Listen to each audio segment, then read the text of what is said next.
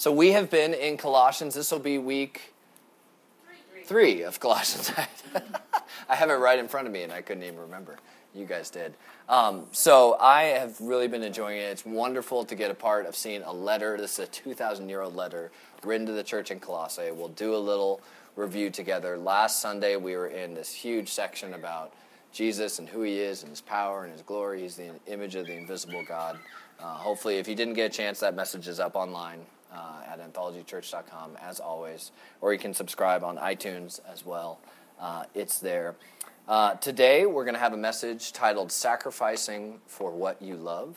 It's from the last part of Colossians one and the very first part of chapter two kind of flows together. And so I'm going to read that, um, and then I'll pray. I'll make sure to pray for Ron, and we'll pray for our time together, okay? All right, here we go. Now I rejoice in my sufferings for your sake, and in my flesh I'm filling up what's lacking in Christ's afflictions for the sake of his body, that is, the church, of which I became a minister, according to the stewardship from God that was given me to me for you, to make the word of God fully known, the mystery hidden for ages and generations, but now revealed to his saints. To them God chose to make known how great among the Gentiles are the riches of the glory of this mystery, which is Christ in you, the hope of glory. Him we proclaim, warning everyone and teaching everyone with all wisdom, that we may present everyone mature in Christ. For this I toil, struggling with all his energy that he powerfully works in me. For I want you to know how great a struggle I have for you and for those in Laodicea and for all who have not seen me face to face, that their hearts may be encouraged, being knit together in love, to reach all the riches of full assurance and understanding and the knowledge of God's mystery, which is Christ, in whom are hidden all the treasures of wisdom and knowledge. I say this in order that no one may delude you with plausible arguments, for though I am absent in the body, yet I am with you in spirit, rejoicing to see your good order and the firmness of your faith in Christ. Therefore, as you receive Christ Jesus as Lord, so walk in him, rooted and built up in him and established in the faith, just as you were taught, abounding in thanksgiving. This is the word of the Lord. Let's pray. Oh, Father, we uh, come before you, uh, thankful um, that your word speaks uh, to us. This two thousand year old letter is not just a letter written by man, uh, but is you speaking to us, speaking to them, the Colossian church back then, but because it's living and active, speaking to us today as well. Uh, we pray for Ron, our brother, who is going through pain, I assume, I'm sure, with the gallbladder issues because of the food poisoning. We ask for healing. Lord, if the doctors take out uh, his gallbladder for surgery, we ask for wisdom for the doctors, that you guide their hands and keep him safe throughout the surgery. Uh, help us as a church to know how we can care for him and bless him. And we pray that you comfort him with your love and your goodness. And we pray now that you would teach us all as we read Paul's words. And we pray you would speak to us clearly in Jesus' name. Amen. All right. Well, you know, a lot of people today uh, say, maybe you have friends like this, when you talk to people around L A or some of the friends or work, wherever you might be, a lot of people today say they're opposed to religion.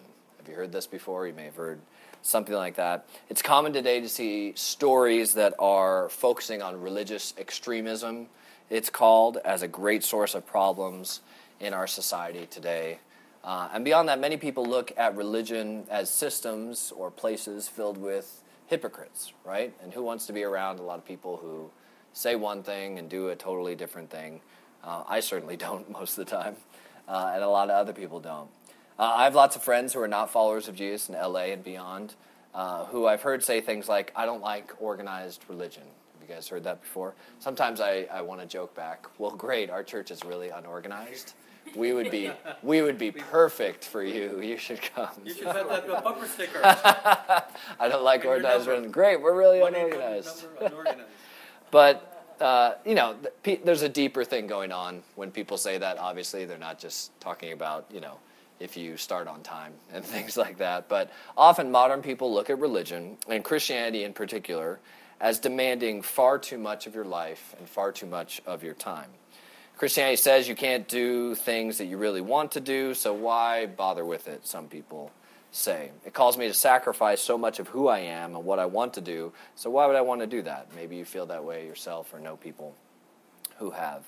Well, step out with me, if you will, from the spiritual realm for just a second and think about uh, this principle. I'll say, and this is, I, don't, I think this is a spiritual one, but also not a spiritual one, but we sacrifice for what we love. We sacrifice for what we love. Every one of us, when we love or treasure something, we make sacrifices of our time, our money, our talents, in order to get more of that thing, or in order to serve that thing, if you will. We take, let's take a few examples here. There's lots we could do, but let's take, this one will probably make sense to a lot of people. Um, let's take an Olympic athlete, for instance.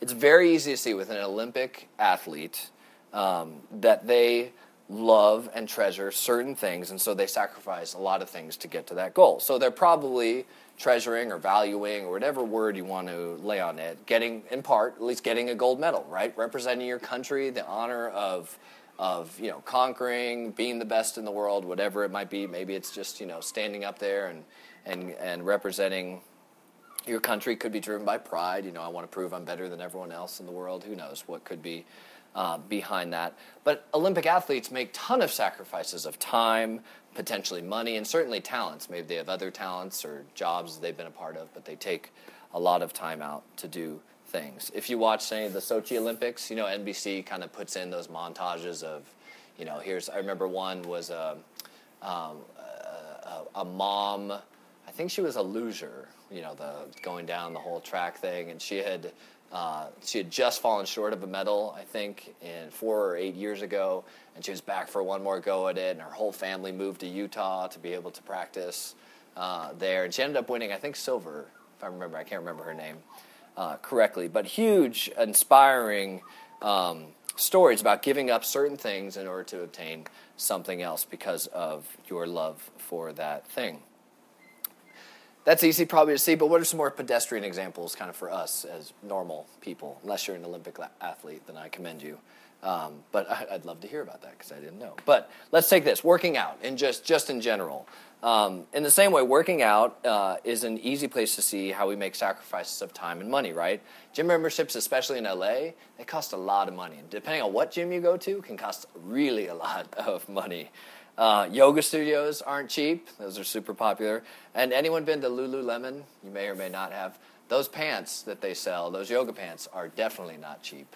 And I kind of wish I had invented Lululemon uh, pants. I'd be, yeah, I'd be, yeah, right, they got defective ones, that's right. I'd be fabulously wealthy now. But in all seriousness, working out takes a good amount of time, right? If you really dedicate yourself. Uh, it's not always the easiest thing to do. And if you're working your body hard, I remember this when I played football in high school.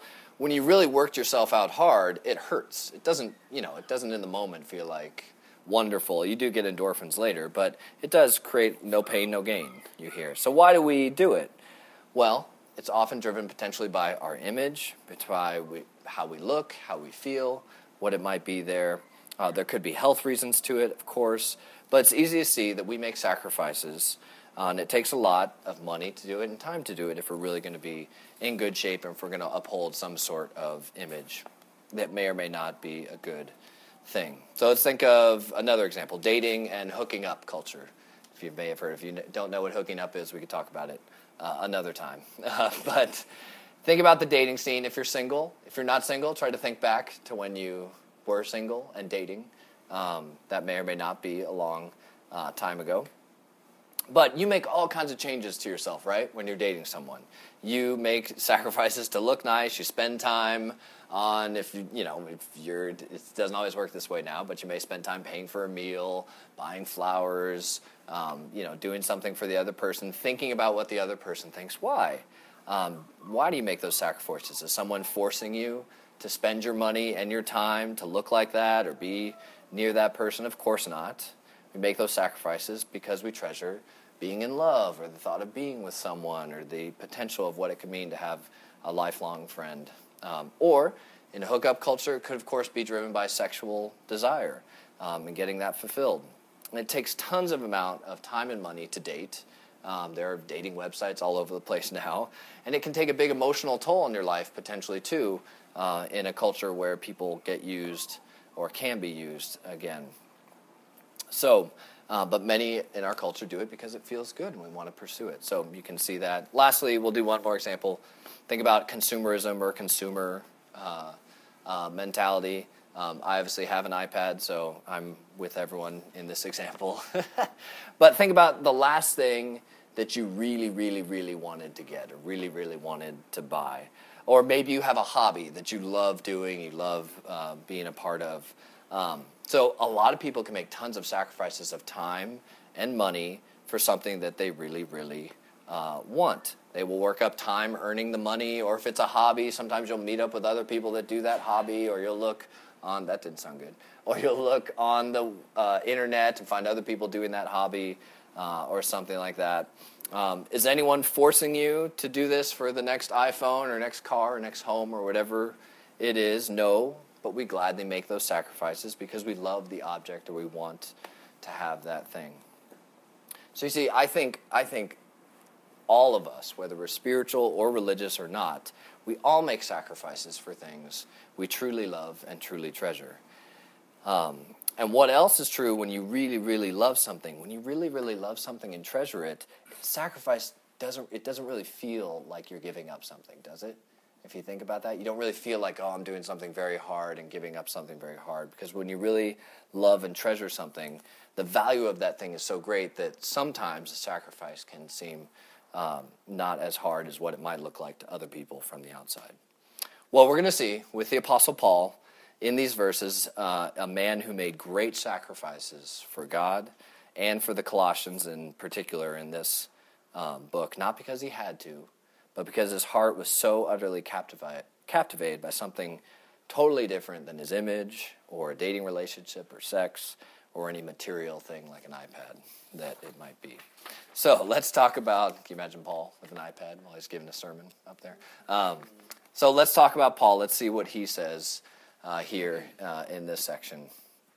First, Paul talks about some great sacrifices that he makes. If you remember two weeks ago, we talked about kind of the setup of this. Paul's in a Roman prison at this point because he's been telling people about Jesus. He's under house arrest. Uh, most likely, his friend Epaphras from Colossae visits. Epaphras has started the church after coming to know Jesus.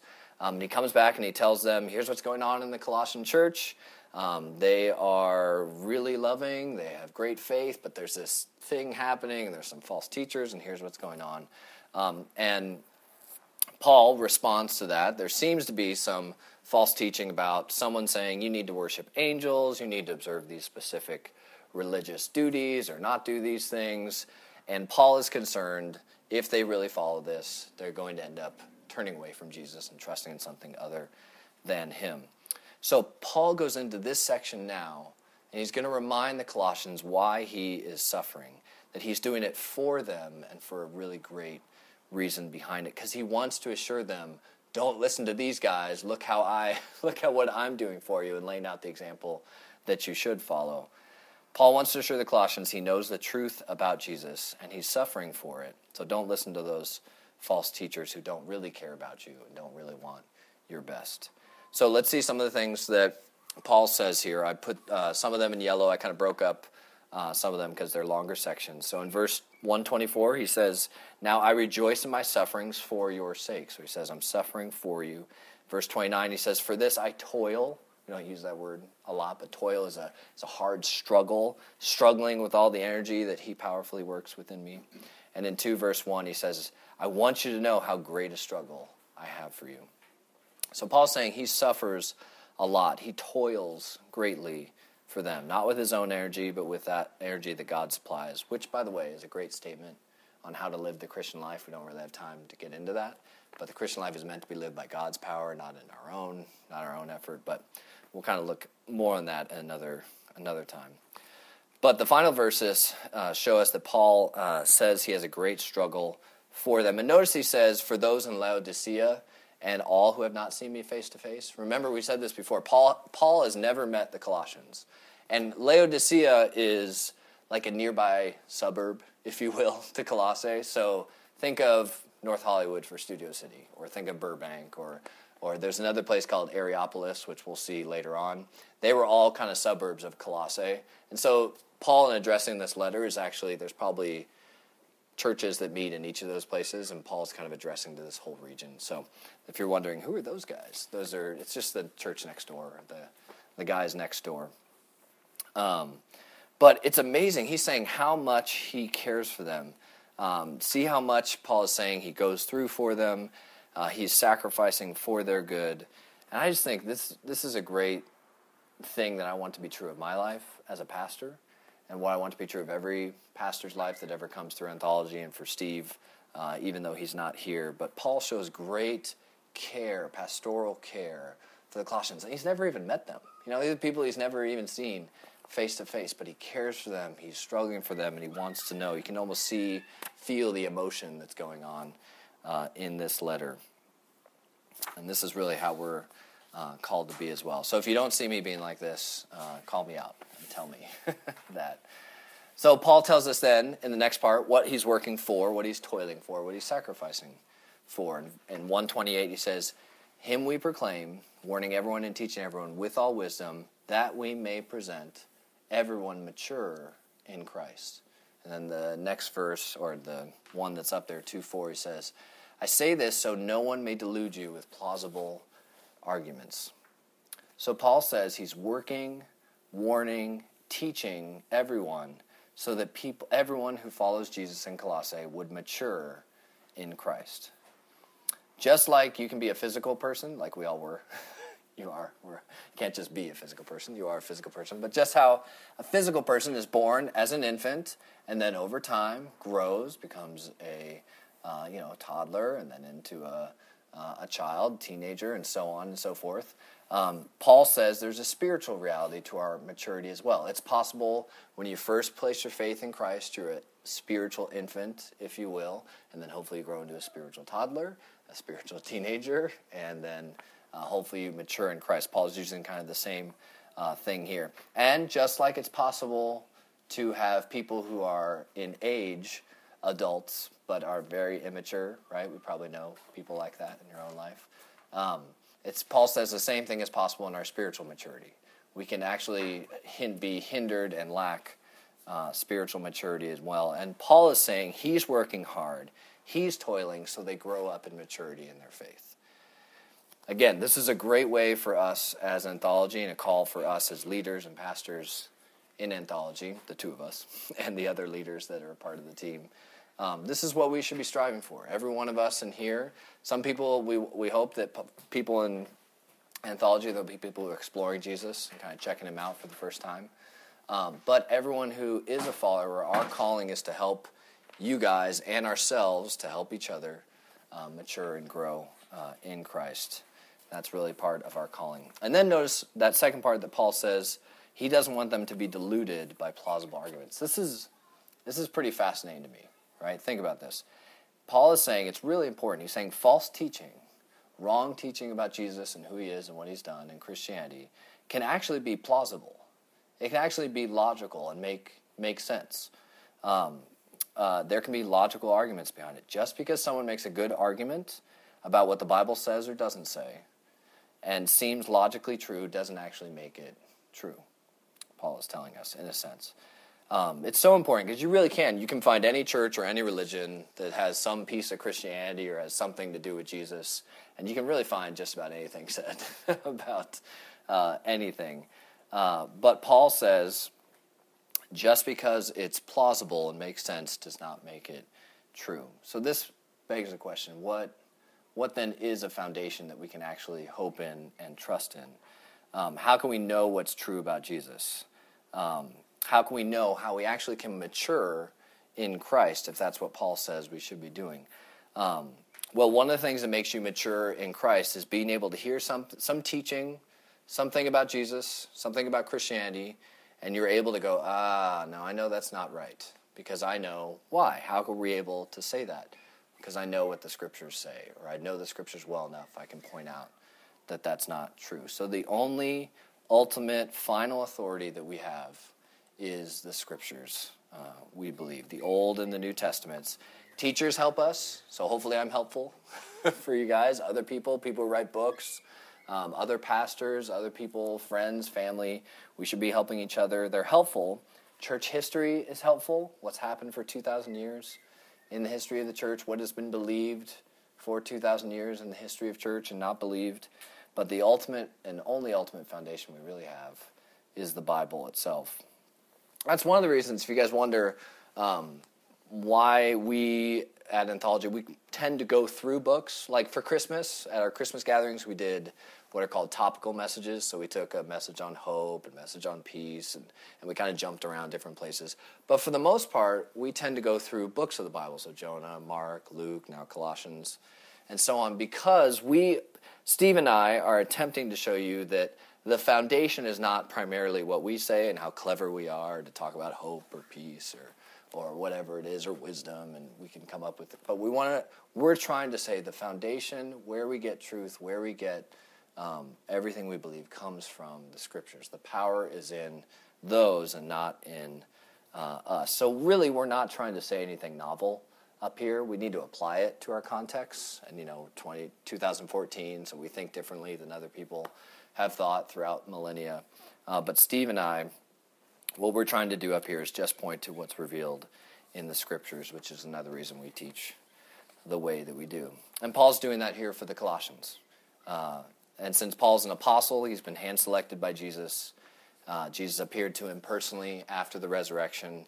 And so Paul's words are have just as much authority as Jesus' words uh, because of what he said. So we actually believe the the words in black have the same authority as the words in red if you have a red letter uh, Bible. So, but continuing on with Paul's suffering, Um, Paul just alludes to his suffering. He says he's struggling, said he's toiling, um, but he doesn't really give us like what's really going on. Um, but his suffering and his struggle is actually greater than any one of us have ever had, I assume. Um, it's not merely being called names or ignorant that Paul's going through, or someone saying, "You're an idiot for believing in Jesus," or whatever. It's not something primarily like that. He's going through some really significant suffering. It's not being called intolerant or backwards or ridiculous.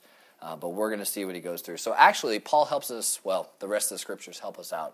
In the second letter to the Corinthians that Paul writes, he actually kind of lists out some of the things he was going through. Um, so this is Second Corinthians one, uh, eight through nine, and here's the first part, and then I'll read the part later on in the book. So here's what Paul says to the Corinthians, um, the church in Corinth, in case you're wondering. Uh, For we do not want you to be unaware, brothers, of the affliction we experienced in Asia, which Coloss- uh, Colossae is a part of that. For we were so utterly burdened beyond our strength that we despaired of life itself. Indeed, we felt that we had received the sentence of death. So whatever is going on, the suffering that Paul experienced that he was talking about with the Corinthians, that he thought he was going to die at one point, what was going on. So then he goes on to another place in chapter eleven. Here's a longer section. Paul is, again, trying to defend himself before some other apostles who are like, Paul's not a real apostle, he's lame. And Paul's saying, okay, you saying that, here's what I've gone through. So he says, are they servants of Christ? I'm a better one. I'm talking like a madman. He says he says he sounds prideful, but here he goes. With far greater labors, far more imprisonments, with countless beatings, and often near death. Five times I received at the hands of the Jews the forty lashes, less one. He was beaten uh, thirty, uh, five times with thirty-nine lashes. Uh, three times I was beaten with rods. Once I was stoned. Stoned means rocks were picked up and thrown at him uh, a lot.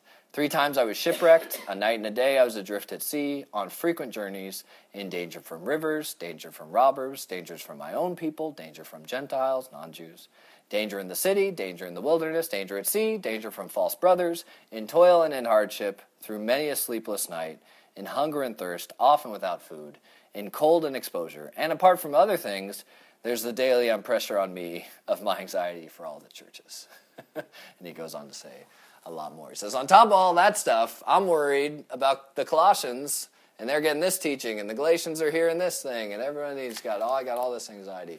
So he's going through a ton. It's just a crazy list when you really think about it. Uh, and the Corinthians uh, doesn't include all that happened to him later in life as well. This is one of the earlier letters he wrote. So he went on to experience a lot more.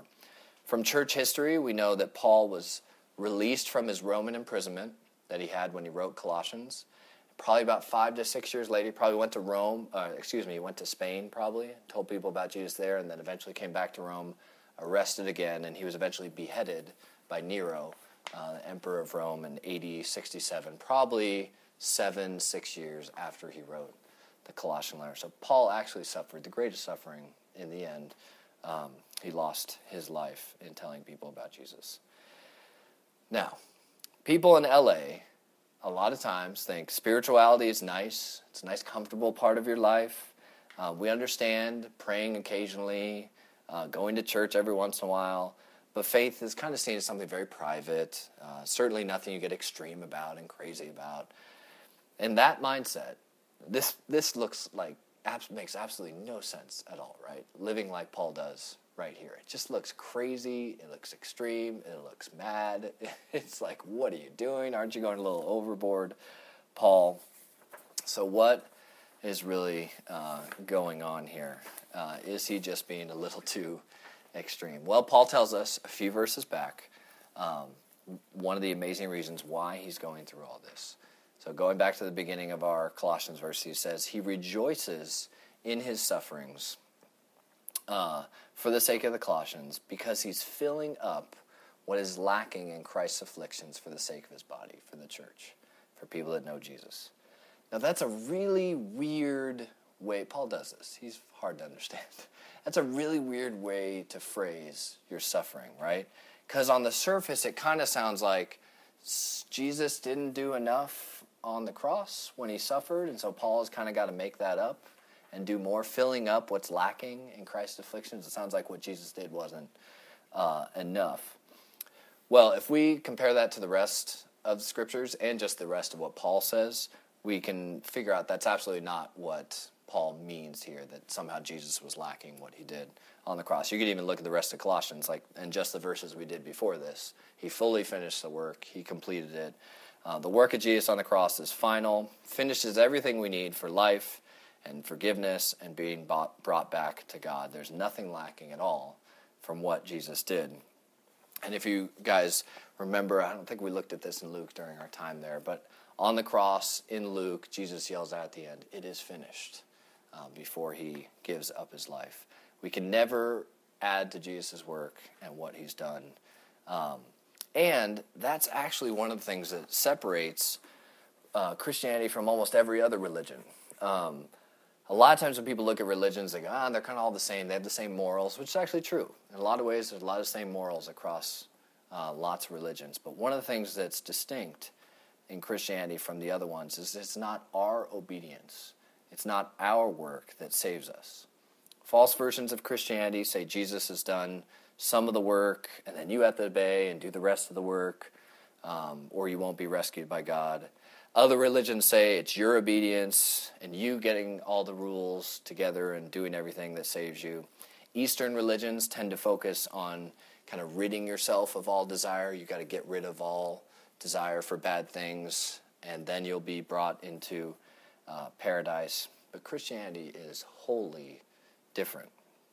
It says it isn't our obedience at all that rescues us and saves us. In fact, um, our obedience is so tainted by the fall. So remember that list we talked to about before? We talked about uh, working out and image um, and dating and having a relationship and wanting to be with someone and want consumerism things. The scriptures say it's not wrong to want to buy something that's nice, um, good, because I have an iPad. Um, so it's not wrong to want to have a relationship with someone. It's not even wrong to want to have sex. It's not wrong to work out, take care of your body and things. But what's wrong with us is we make those into over desires. Those become little gods for us, that we want them too badly, too much. So we take good things and they become ultimate things in our hearts. And so the scriptures say we're too messed up. We, we we mess up in even the simplest way, but it's fully the work of Jesus, his obedience, and simply trusting him that rescues us. Every other religion says it's up to you. Christianity says it was Jesus, and we just trust him. So what the heck does Paul mean? It's lacking, filling up what's lacking in, in uh, Christ's afflictions, if he doesn't mean Jesus was lacking something. Most commentators think something like this. The Colossians and others around the Roman Empire had never actually seen Jesus' ministry, right? They lived thousands of miles away. Just like us, they weren't there. when Jesus went around and did all the stories and did all the healings and things. They weren't there when Jesus died on the cross and, you know, more importantly, uh, after that rose from the dead to prove what he did and everything. So they've never seen it physically with their own eyes. And that's true for every person in the world today, right? No one can go back. No one's got a time machine, right?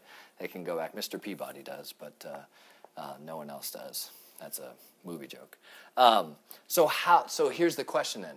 How are people going to know what Jesus went through, how he suffered for them to come to know God? Well, one of the ways, of course, we already talked about it, the ultimate way even, is the scriptures, because it's the story that tells us of how God did it and why he did it and how Jesus did it. So we always go back to the scriptures. But Paul is saying something else really powerful here. He's saying, in some sense, at least some form, when any other person who's a follower of Jesus takes on some measure of suffering, some measure of hardship, some measure of stress or strain for the sake of another person in their life coming to know Jesus or being brought close to them or whatever it might be, in some sense, that's helping present to people what Jesus went through in his suffering. So this, this in, in some sense, it's saying to them, this Jesus we're telling you about, he is real, and my suffering, my hardship, my life makes no sense unless he really is real and who he said he was. It's an extremely, really challenging thought for me, and I think for all of us, if we really think about it. In the way you're living your life, in the way you make sacrifices in your life, could someone look at it and go, your life makes no sense in the way you live unless Jesus is real and really the God of the universe and actually died and actually rose from the dead? It's really challenging to think about for me, anyway. When followers of Jesus suffer and go through hard times, so that others could see Jesus, know him, then like Paul, we're filling up what's lacking in Jesus' suffering.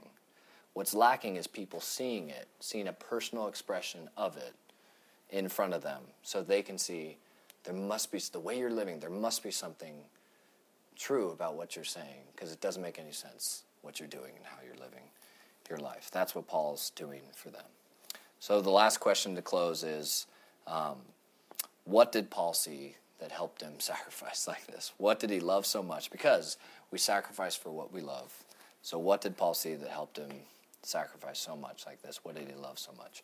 And I'll just call it the mystery of Christ, because um, I think that's what Paul calls it here. So Paul says here, he calls it the mystery of Christ. This is what captivated him so much. Let's look at what he says. So in the middle section of our first verses, in verse twenty-six, starting out there, he says, the mystery hidden for ages and generations, but now revealed to his saints. To them God chose to make known how great among the Gentiles are the riches of the glory of this mystery, which is Christ in you, the hope of glory. This mystery that Paul so caught up in was hidden for ages and generations, he says, but it's now been revealed to his saints. And this is not saints we get caught up because of our kind of where our culture's at. We can think this means Uh, usually hear what the Catholic Church names different saints, and they're people, heroes of the faith, and people that have suffered or done great things. You know, I think John, Pope John Paul the Second just got made a saint uh, by the Catholic Church, and then um, one other pope, right? Can't remember who it was. There you go, Paul the twenty-third. Um, this is not how the New Testament uses saints, and that's not how Paul's using it here. Paul means, a saint is someone that just means holy, set apart. Um, so what it means in the New Testament and in the Bible is any person who's a follower of Jesus. Because of any person who's a follower of Jesus has been made forgiven, holy, and so when Paul says saint, he means Christian. So this mystery has been named, made known to all Christians, all followers of Jesus. But it was hidden for ages and generations. So what, what's Paul, what, is, what does he mean? What's he referring to there? Well, he's speaking of the whole history of God's people up to this point, which was Israel, the Jews, for the most part, were God's people. Uh, and that mystery has now been made known. What is it? It's Christ in us, or in this case, Christ in the Colossians, Jesus in them, the hope of God's glory being given to the Colossians.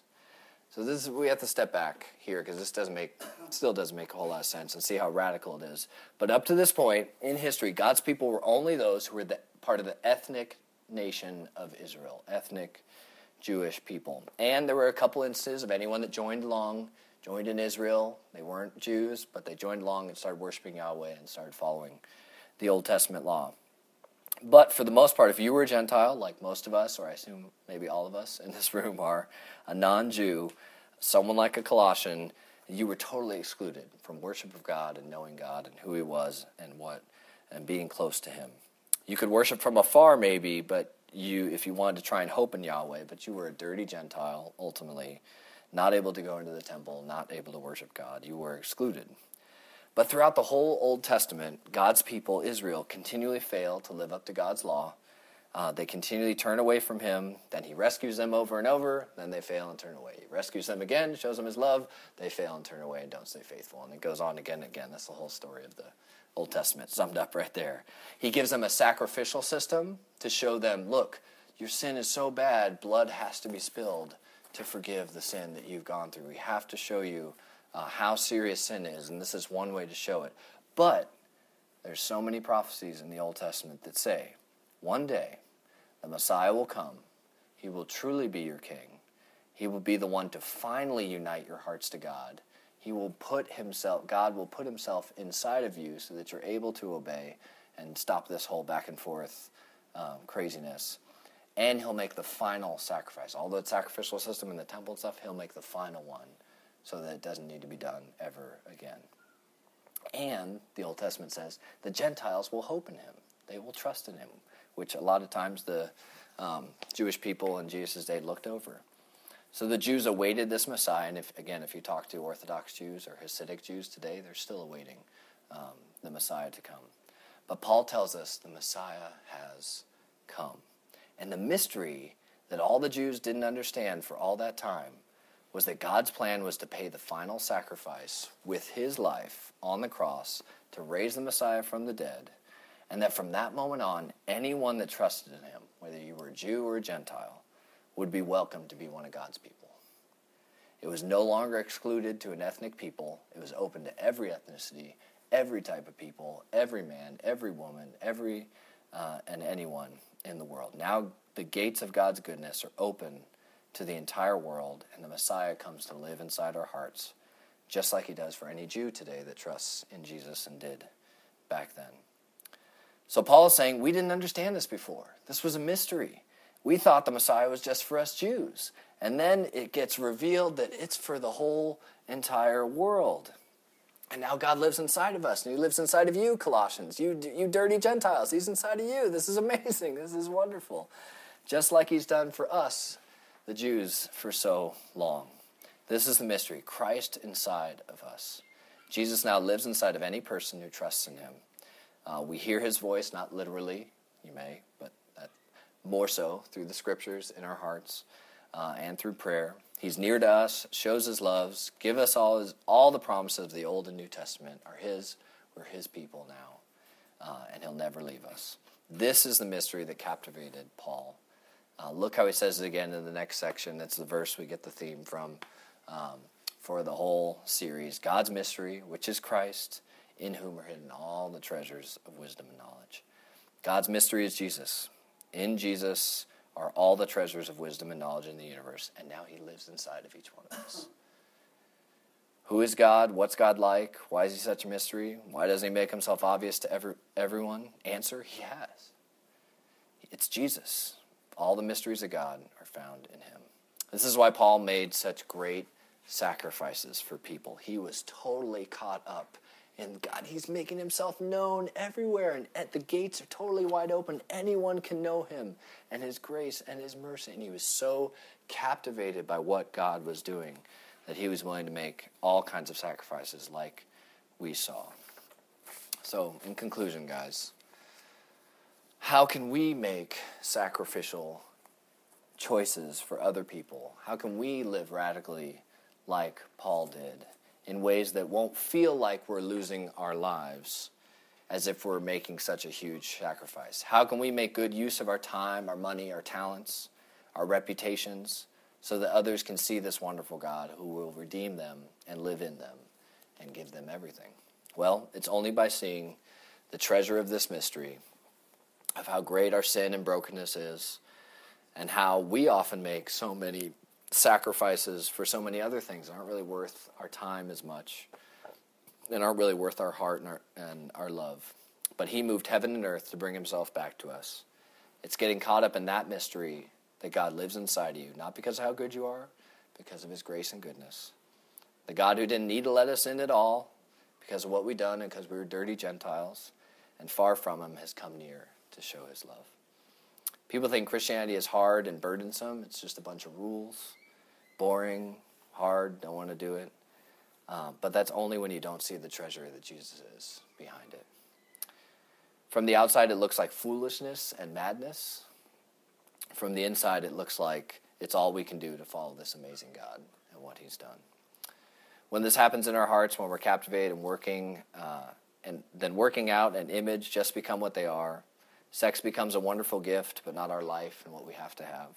Kids become a wonderful blessing that can lead, help lead us to God, and we can help lead them to God, but they don't become our whole obsession. Our possessions are just tools we can use, the things we have, to make much of him. Dating and our and finding a spouse become pursuing best friends that we can pursue our one true love with, Jesus um, and God. So may God show us the mystery of Christ so clearly and wonderfully in our hearts so that we, like Paul, live sacrificially for others in our church and here in Studio City in our lives. So let me pray.